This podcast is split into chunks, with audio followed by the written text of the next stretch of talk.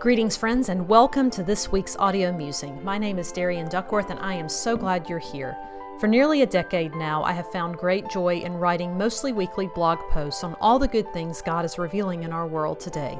This weekly podcast is simply a reading of that post, an audio version of the written musing. I currently serve as a United Methodist pastor in Mississippi, and I hold a doctorate in end of life care.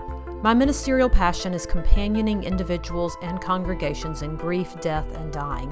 The views expressed are mine alone and not those of my employer or denomination.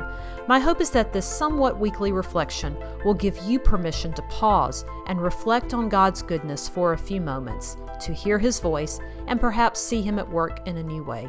Let's jump right into this week's post. Learning to Arrive. This is the first musing in a three week series on what I learned about Sabbath and rest from teaching at a retreat on Sabbath and rest.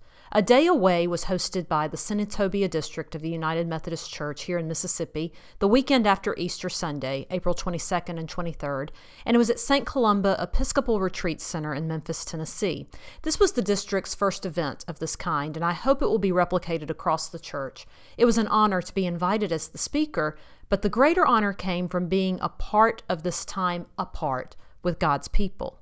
In this brief series, I'll be sharing some of the content shared at the three worship services, combined with reflection since coming home.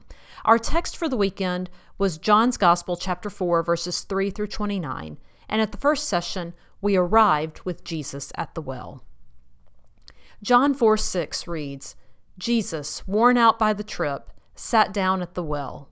It was noon. It didn't seem like a good idea. I almost canceled twice. What was I thinking when I scheduled my monthly spiritual direction session the day before I was to leave on this retreat? I had a bag to pack, miles to drive, checklists to complete. There was much to do. Why should I set aside time to be?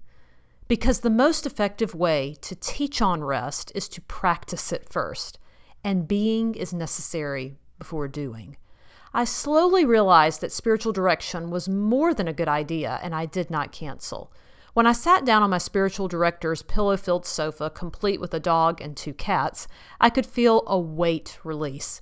Not so much the weight of planning and writing for the retreat, but the weight of the past 46 days Lent, Holy Week, Easter Sunday. It took arriving at this familiar well that I visited monthly to recognize places in my life where I was carrying heavy loads. When my niece was born, I remember vividly the first time I met her. I knew little about babies and less about all of the equipment that comes with them. My sister was carrying her at one point and asked me to carry the car seat carrier thing, and I was taken aback by how heavy it was with no baby in it. I said, How can something that's empty be so heavy? Have you ever felt so empty and yet so heavy at the same time? Jesus certainly did. This is the only time we're directly told in the Gospels that he's worn out. And the woman who meets him at the well, her vessel was empty, but her hands were full. Throughout the weekend of this retreat, I heard people identify with this statement feeling so heavy and yet so empty. This is exactly the reason that we need Sabbath, prayer, and rest. Jesus, in all of his humanity, needed a drink of water, and so do we a drink of the living water. Before we partake, however, we simply have to arrive. We have to show up. We have to take a moment to exhale. John 4, verse 10 from the message translation reads that Jesus answered her, If you knew the generosity of God and who I am, you would be asking me for a drink and I would give you fresh, living water. So often we think of prayer as what we say to God.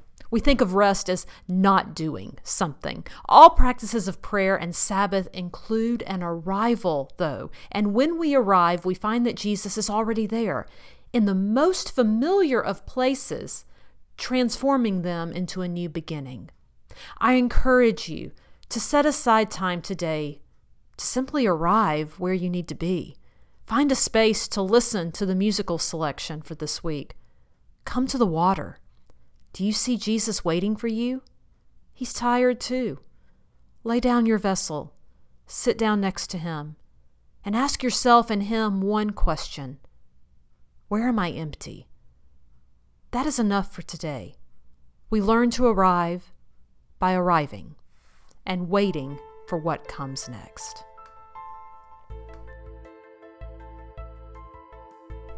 Thank you so much for listening to God with me today.